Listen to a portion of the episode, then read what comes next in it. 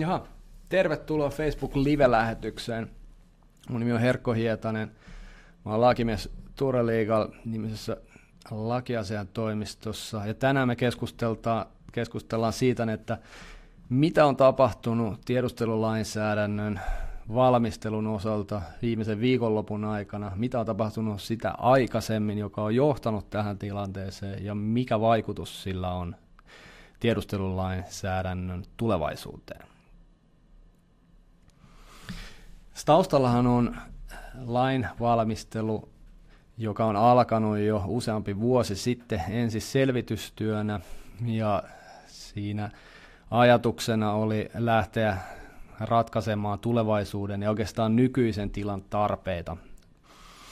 Suomi on kerännyt jo, kuten kaikki muut maat, tietoa siitä, että mitä sen omalla maalla tapahtuu, mitä sen lähialueella tapahtuu, jotta päättäjillä olisi tilannekuva siitä, niin että mitä on tapahtunut, mitä tapahtuu ja mitä tulee jatkossa tapahtumaan.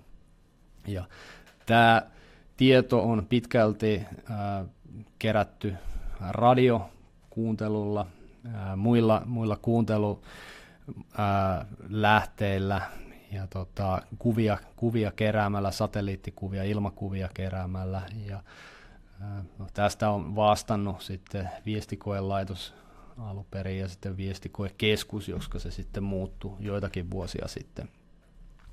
Ja oikeastaan ää, se, niin, että mitä tässä on ratkaisevaa tapahtunut viime vuosien aikana, on se, niin, että viestiliikenne on siirtynyt sitten radiopuolelta tietoverkkoihin, digitaaliseen maailmaan, ja näin ollen se aikaisempi tiedon kerääminen, joka tapahtui sitten radiotiedustelulla, laittamalla antenneja pystyyn, laittamalla niitä, niitä vaikkapa lentokoneeseen, jolla saatiin laajempi sitten näkyvyys, kun horisonttia siirrettiin ja, ja päästiin sitten sitten kuuntelemaan entistä laajemmalle alueelle, niin se on sitten vähentynyt se merkitys ja sen sijaan sitten kun viestit on siirtynyt sitten tietoverkkoihin, niin näihin tietoihin pääseminen niin, niin on edellytys sitten tämän paremman tilannekuvan saamiseksi.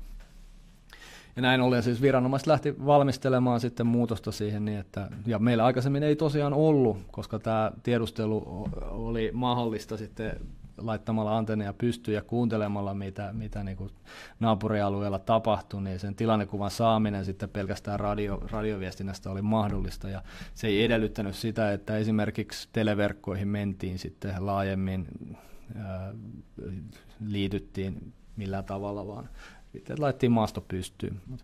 Sen takia meillä on hyvin rajoittunut, rajoittunut sitten tota, tiedustelua koskeva lainsäädäntö sen, että lähimmäksi oikeastaan oli sitten, sitten suojelupoliisia, joka oli taas siviili, siviilitiedustelupuolta, ja, ja, mutta sitäkin oikeastaan kohdeltiin sitten poliisiviranomaisena, esitutkintaviranomaisena, ja, ja nyt kun tämä tiedustelupaketti on tulossa, niin sekä, sekä sitten sotilaspuolen tiedustelua tehostetaan, päästetään sitten ää, sotilastiedustelu myös tietoverkkoihin käsiksi ja, ja myös sitten suojelupoliisin tätä siviili tiedustelua, niin sen asema muuttuu tällaisesta esitutkintaviranomaisesta sitten ehkä enemmän sinne, sinne sitten tiedusteluviranomaisen suuntaan.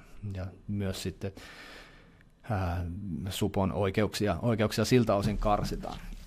No, mikä tästä, minkä takia tämä Hesarin juttu sitten on kiinnostava tässä näin on se, niin että, että kaiken tämän uuden vallan, oikeuden tähän tiedusteluun, no joo, se tulee, tulee tuomioistuin sitten hyväksyä nämä tiedustelutoimet siellä, niin, mutta sen jälkeen kun tuomioistuin on päättänyt niin, että tämä tiedustelu on niin aiheellista, niin, niin siellä, siellä sitten operaattoreiden tiloissa, niin sinne tehdään kytkentöjä, tämmöinen valtiollinen verkkoyhtiö tekee, tekee vedot sitten ja, ja, ja sitten tiedusteluviranomaiselle, joka, joka sekä siviili- että sitten sotilastiedustelupuolella niin on, on tota,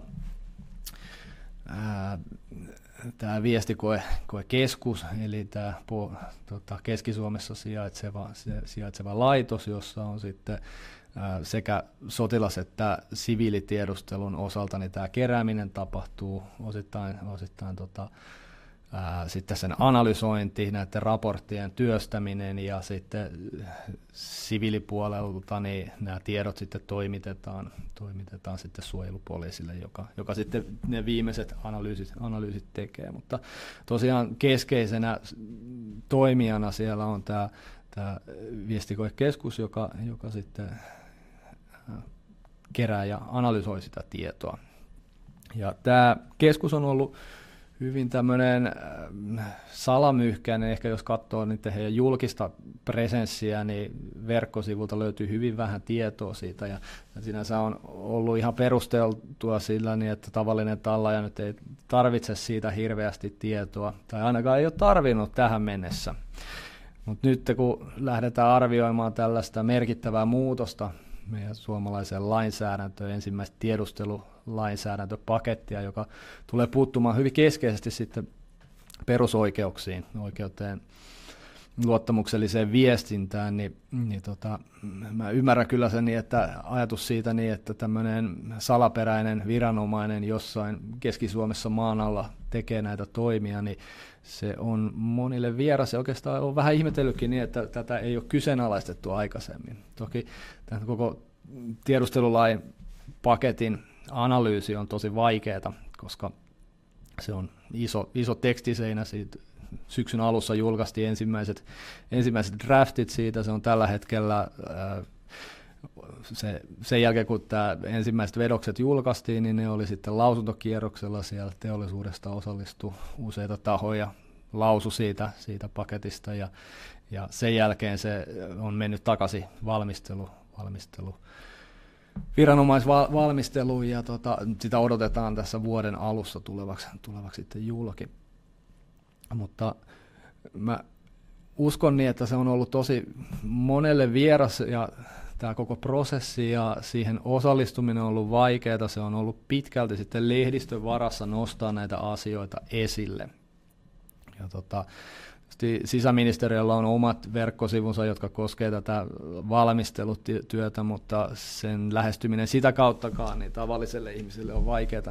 Tämä media on näytellyt tosi keskeistä roolia tässä näin. Ja, ja se niin, että osa näistä tiedoista on ollut sitten sellaisia, niin, että niitä ei ole julkisia kanavia äh, pitkin saatu, niin se on tietysti vaikeuttanut, vaikeuttanut sitä mm, keskustelua siitä. Ja, ja tota, se niin, että nyt ilmeisesti Helsingin Sanomat on saanut haltuunsa tietoa, joka, joka on sitten ollut tällaiseksi erittäin sala- tai salaiseksi merkattua ja ja sen, sen ää, avulla niin tehnyt, tehnyt juttusarjan, viitannut siihen, käyttänyt sitä aineistoa sekä paitsi että niiden muistioiden sisältöä, niin myöskin, myöskin sitten näitä itse, itse, itse dokumentteja siinä kuvituskuvina, niin se kyllä herättää kysymyksiä siitä, niin ensinnäkin mistä nämä on tullut, minkä takia nämä tuodaan esille nyt tässä vaiheessa, ja jos näitä on tullut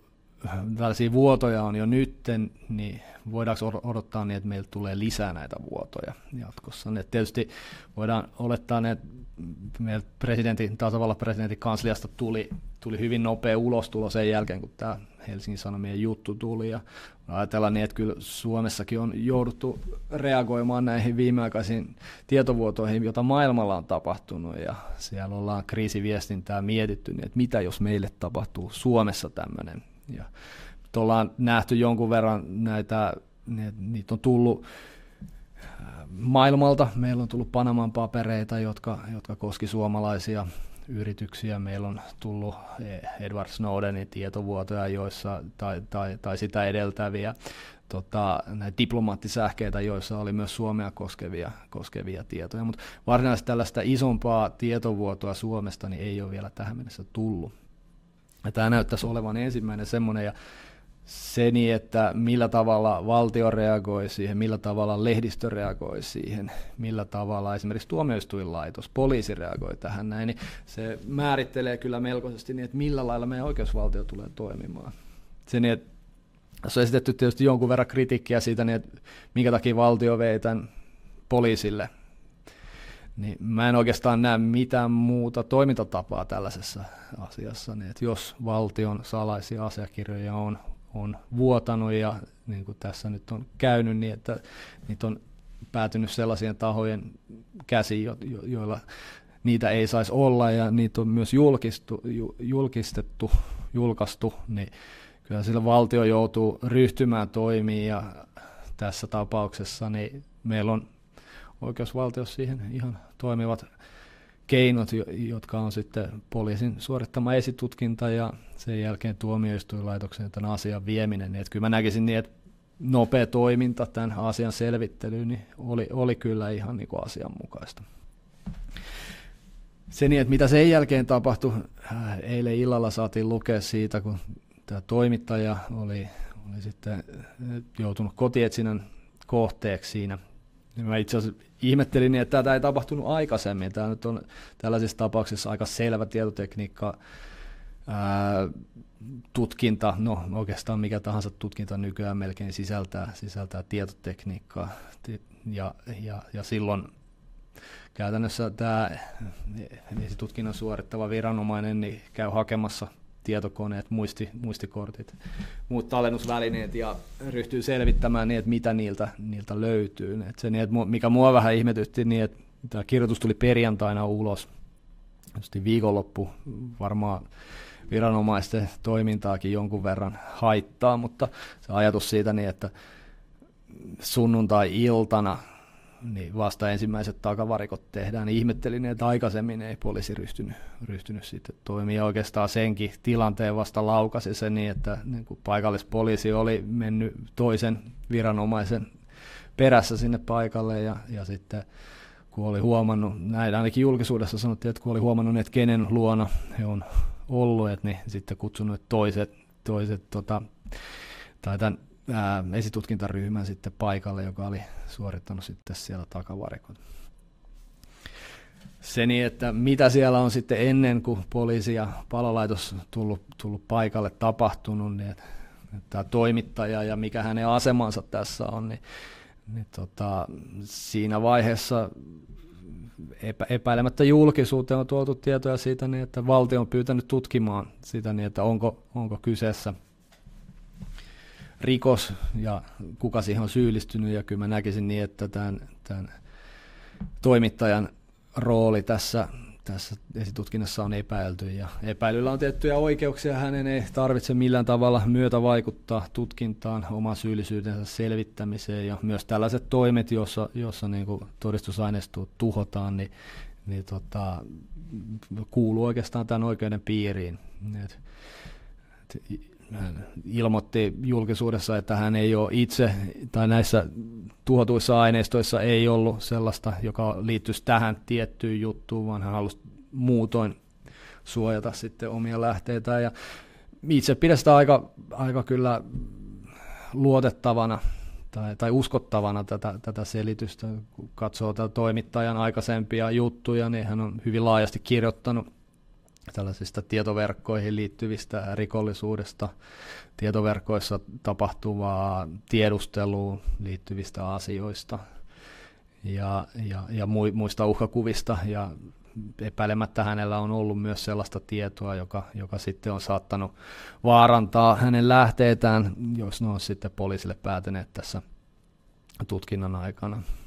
Tietysti se, se seikka, niin että mitä siellä on oikeasti tapahtunut, kuulostaa ää, erikoiselta niin, että jos hän on, hän on fyysisesti hajottanut vasaralla tai kirveellä sitä konetta, niin miten se on lähtenyt sitten savuamaan. Kuulostaa siltä, niin, että tietovälineitä kun ruvetaan hävittämään, niin siellä on tietysti fyysinen näiden tuotteiden rikkominen on yksi, yksi tapa hoitaa sen, mutta useimmiten sitten ää, sähkömagneettinen säteily, mikroaaltouuniin laittaminen, niin se tekee saman, saman tempun tai, tai, tai sitten magneettien, voimakkaiden magneettien käyttö. Tietysti sitten sen, että se viimeistellään hajottamalla sitten fyysisesti nämä, nämä levyt, on ne sitten pyöriviä kovalevyjä tai, tai sitten tällaisia SSD, SSD-muisteja, niin, niin tota, se varmasti tekee mahdottomaksi, mahdottomaksi muiden keinojen ohella niin näiden tietojen palauttamisen, tai ainakin hyvin vaikeaksi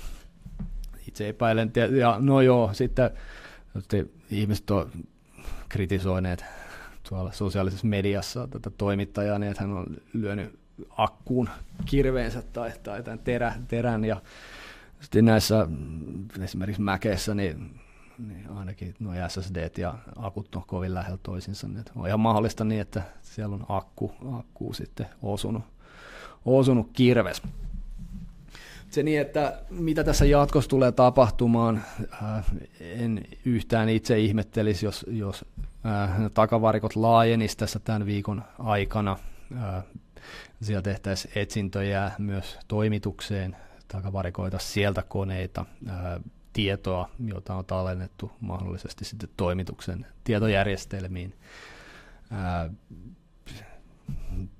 mahdollista, että kuulusteluja varten niin ihmisiä otetaan kiinni. Ja, ja ainakin on odotettavissa niin, että pitkät monipäiväiset kuulustelut näissä tapauksissa on, on niin kuin tulossa. Siellä on, siellä on toimitusta kuullaan. Sitten, sitten varmasti myös sisäiset selvitykset puolustusvoimilla, kuka näitä tietoja, tietoja on vuotanut, aloitetaan, ruvetaan selvittämään niin, että ketkä, keillä on ollut pääsy näihin, näihin tietoihin. Tietysti siellä osittain näitä on paperimuodossa ilmeisesti luovutettu näitä tietoja. Puhutaan kymmenen vuotta vanhoista tapahtumista silloin ää, vielä paperimuotoiset asiakirjat oli arkipäiväisempiä. Nykyään ehkä tämäkin on muuttunut silleen niin, että salaisia tietoja, niin niitä, niitä saatetaan rajoittaa vain tiettyihin työasemiin, joista sitten niiden ulos saaminen on, on vaikeampaa. Ja tota, voi olla niin, että nämä tietovuodot silleen, silleen on lähdetty rajoittamaan. Ja puhelin rupesi soimaan. Joo, mutta tällaista on odotettavissa tällaisen tapauksen tutkinta. Jonkun verran kokemusta tällaisista korkean profiilin jutuista, niin siellä varmasti on resurssoitu tätä asiaa sillä lailla, niin että KRP-tietotekniikkaryhmä varmasti on, on niin kuin ryhtynyt toimeen tämän osalta. Tavanomaisesti nämä tutkinta-ajat saattaa venyä, venyä kuukausiin, jopa, jopa niin kuin puhutaan tällaisen tutkinnan valmistumisessa, niin ehkä puolen vuoden aikajänteestä realistisena. Mutta tota, ää, kesän korvilla ehkä, ehkä saadaan jonkunnäköistä päätöstä tälle, tälle tutkinnalle. Se niin, että varmasti tämä tulee vaikuttamaan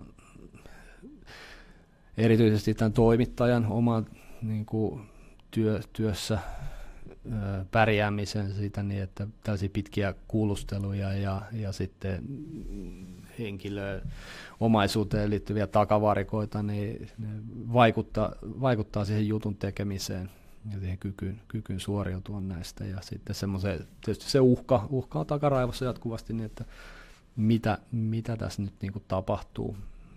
Et kun rikostutkinnan kohteena kuitenkin tässä, tässä niin kuin puhutaan neljän vuoden rangaistusmaksimista tämän osalta, tämän, mistä tästä on ollut puhe tämän turvallisuussalaisuuden paljastamisen osalta. Ja mikäli tässä su- suoritetaan muita pakkotoimia, on se sitten vapauteen liittyviä tai, tai muita takavarikoita, niin kyllä näillä on, on siihen arkeen melkoinen vaikutus sitten. Tämä oikeastaan sen takia, miksi mä otetaan esille, niin on puhuttu siitä niin, että Helsingin Sanomat olisi tuomassa, uutisoimassa näitä lisää juttuja, jotka liittyy, liittyy sitten tähän tiedustelulainsäädännön valvontaan ja, niin kuin epäilemättä tällä, tällaisella tutkinnalla, niin, ja äh, esimerkiksi tasavallan presidentin ulostulolla tähän, tähän asiaan, niin on pyritty vaikuttamaan myöskin siihen niin, että, että tota, nämä ei ole ei tapahdu nämä julkaisut seuraamuksitta. Että on, on se sitten, on se sitten tota, tähän aloitettu esitutkintaan liittyvät asiat tai, tai, tai sitten tota, ää, tässä nyt saatiin ennakkotapaus, nä- näkemys siitä, niin, että mitä tapahtuu, kun lähdetään tätä kansallista turvallisuutta vaarantavia asioita tai, tai, tai sitä koskevia asioita laajemmin uutisoimaan. Niin tämä on ollut ihan selkeä, selkeä niin kuin varoitus myöskin medialle. se niin, että itse henkilökohtaisesti mm, tunne tämän toimittajan, en, en nyt kovin syvällisesti, mutta uskon niin, että hän ei ihan pienistä, pienistä kyllä pelästy ja, ja varmasti Helsingin Sanomat jatkossakin myös, myös joutuu, joutuu tekemään ensin arvion siitä niin, että miten tämä asia meni, mutta en usko niin, että tällä on kovin suurta vaikutusta siihen halukkuuteen Helsingin Sanomilla puuttua näihin asioihin ja tehdä, tehdä tutkimusta siellä ja julkaista myöskin tällaisia vähän arkaluontoisia rajatapauksella olevia, olevia seikkoja, seikkoja sitten tulevaisuudessa. Sen tietysti on myös hyvä, hyvä saada jonkunnäköistä näkemystä, kun meille rupeaa tulemaan entistä enemmän sitten tällaista tiedustelutietoa, salaista tietoa, ja sitä rupeaa kertymään ja, ja näkemys siitä, niin että mitä tapahtuu, jos sitä vuodetaan, mitkä on ne rajat siellä. Ja kyllä mä luulen niin, että tässä, tässä tota, tullaan etenemään, etenemään myös ihan oikeudenkäyntiin asti ja sieltä tullaan saamaan ja oikeus joutuu linjaamaan siitä, niin että mitä on tapahtunut ja onko se, onko se sitten ylittänyt sen, mitä, mitä laki sallii sitten sananvapauden osalta ää, toimittajille. Sinänsä ihan kiinnostavaa, niin että muutama vuosi aikaisemmin, no tässä on nyt, joo, tässä on selkeä seikka, että tässä on Helsingin Sanomat, Suomen suurin päivittäislehti, päivälehti, joka, joka on näitä julkaissut, mutta oikeastaan tämä samanlainen lähdesuoja, oikeus julkaista näitä, niin, niin ää, muutama vuosi sitten korkeamman oikeuden päätöksellä niin korkea oikeus linjasi niin, että tämä ei ole pelkästään päivälehtien tai, tai, tai ylipäätänsä lehtien oikeus, oikeus salata sitten tietolähteitä, vaan, vaan se koskee myöskin yksittäisjulkaisuja. Ja tota, silloin, silloin se lähdesuoja voidaan ulottaa blogeihin, se voidaan ulottaa, kunhan ne on tällaisessa, tällaisessa journalistisessa tarkoituksessa sitten, sitten julkaistu. Tätähän joudutaan myös varmaan, varmaan selvittelemään. Tietysti, jos tämä toimittaja, toimitus, sieltä varmasti päätoimittaja joutuu vastaamaan myöskin, myöskin näistä päätöksistä, ja, ja hänellä on varmaan ollut tätä tietoa myöskin saatavilla. Toivottavasti on ollut, uskoisin niin, että tätä on mietitty lakimiesten kanssa ennen kuin toimitus on päättänyt sitten tämä julkaista, niin he joutuu myös vastaamaan tästä, tästä niin kuin vastaajan penkillä, mahdollisesti oikeudenkäynnissä, niin tästä asiasta, niin sinänsä tämän lähdesuojan murtaminen, niin koska toimitus ja toimittaja on siellä, siellä sitten epäilyn roolissa, niin heillähän ei ole minkäännäköistä velvoitetta sitten myöskään, myöskään osallistua tähän rikostutkintaan, että jos he olisi ollut todistajina tässä näin, niin se kysymys siitä, niin että miten tämmöinen lähdesuoja murretaan, että jostakin he on saanut sen tie, tiedon siitä näistä, näistä tota, ää, papereista, salaisista papereista, niin, niin silloin olisi saattanut tulla kyseeseen se niin, että väistyykö lähdesuoja sitten tällaisia vakavien rikosten osalta, mutta jos, jos he on tosiaan epäiltynä siellä, niin heillä ei ole sitä velvollisuutta myötä vaikuttaa siihen, joten he voi silläkin perusteella kieltäytyä sitten kertomasta lähteetään siitä. Niin näiltä osin varmaan niin tota, tätä tietovuotoa ei sitten valtio pysty, pysty selvittämään myöskään. Mutta ihan mielenkiintoista nähdä se ajatus siitä niin, että meillä Suomessa myöskin on tietovuotoja, meillä niin kuin salaisemmatkin paperit, tosin nyt tietysti jo vuosikymmenen takaa, niin näkee, näkee päivänvaloa ja päätyy, päätyy julkisuuteen. Ja Tämä on semmoinen seikka, joka varmasti pitää myös lainsäätäjän ottaa, ottaa huomioon. Ei pelkästään kovempilla rangaistuksilla, vaan siitä, niin että millä tavalla näihin reagoidaan. Minkälainen on se kriisiviestintä siinä vaiheessa, kun nämä tulee julki. Ja mitä tietoja saadaan kerätä. Koska varsinkin jos siellä on väärinkäytöksiä, niin se paine näiden väärinkäytösten julkaisemiseksi, jos, jos jo niin tällaisen tiedon osalta niin niitä joku haluaa tuoda julki, niin se on valta, valtava ja silloin se valvonta myös siitä, niin että se tiedon kerääminen on niin kuin asiallista ja lainmukaista, niin se on kyllä, tota, siellä, siellä on se riski niin, että jos ei sitä ole hoidettu, hoidettu hyvin, niin sitten tällaisia varaventtiilejä joku, joku tulee käyttämään jatkossa. Joten kiinnostavia kysymyksiä herättää nämä, nämä, nämä tietovuodot ja, ja varmasti tämä lainekko, ehkä tämä ei nyt myrsky vielä ole, mutta lainekko niin tota, jatkaa etenemistään vielä tässä, tässä välipäivien, välipäivien ajan ja, ja kiinnostavaa nähdä, niin että seuraako, seuraako jotain muuta, seuraako uusia julkaisuja, onko ne harkitumpia, vaikuttaako tämä sitten tiedon välittämiseen, tämä kohu, mikä tästä on noussut. Se jää nähtäväksi. Mä, tota, mun nimi on Herkko Hietanen, Tuure liigalliset lakimies. Mä vastailen tämän Facebook-liven alla oleviin kysymyksiin. Te voitte jättää kommentteja. Päivystän, päivystän tässä joulun alusviikon ja mielelläni vastailen kysymyksiin, jotka liittyy tiedustelulainsäädäntöön, esitutkintaan, mikä tässä on, tähän rikokseen, rikosnimikkeeseen, mikä tässä on epäiltynä, tämä turvallisuussalaisuuden paljastamisen ja, ja, ja muuhun tällaiseen tietotekniikkarikoksiin liittyviin kysymyksiin. Jos sulla on ajatuksia, kommentteja, kysymyksiä, niin laita tuossa alla olevaan boksiin niitä, niin, niin meiltä lakimiehet lukee. Mukava, että katsoit Facebook-liveä. Nähdään taas.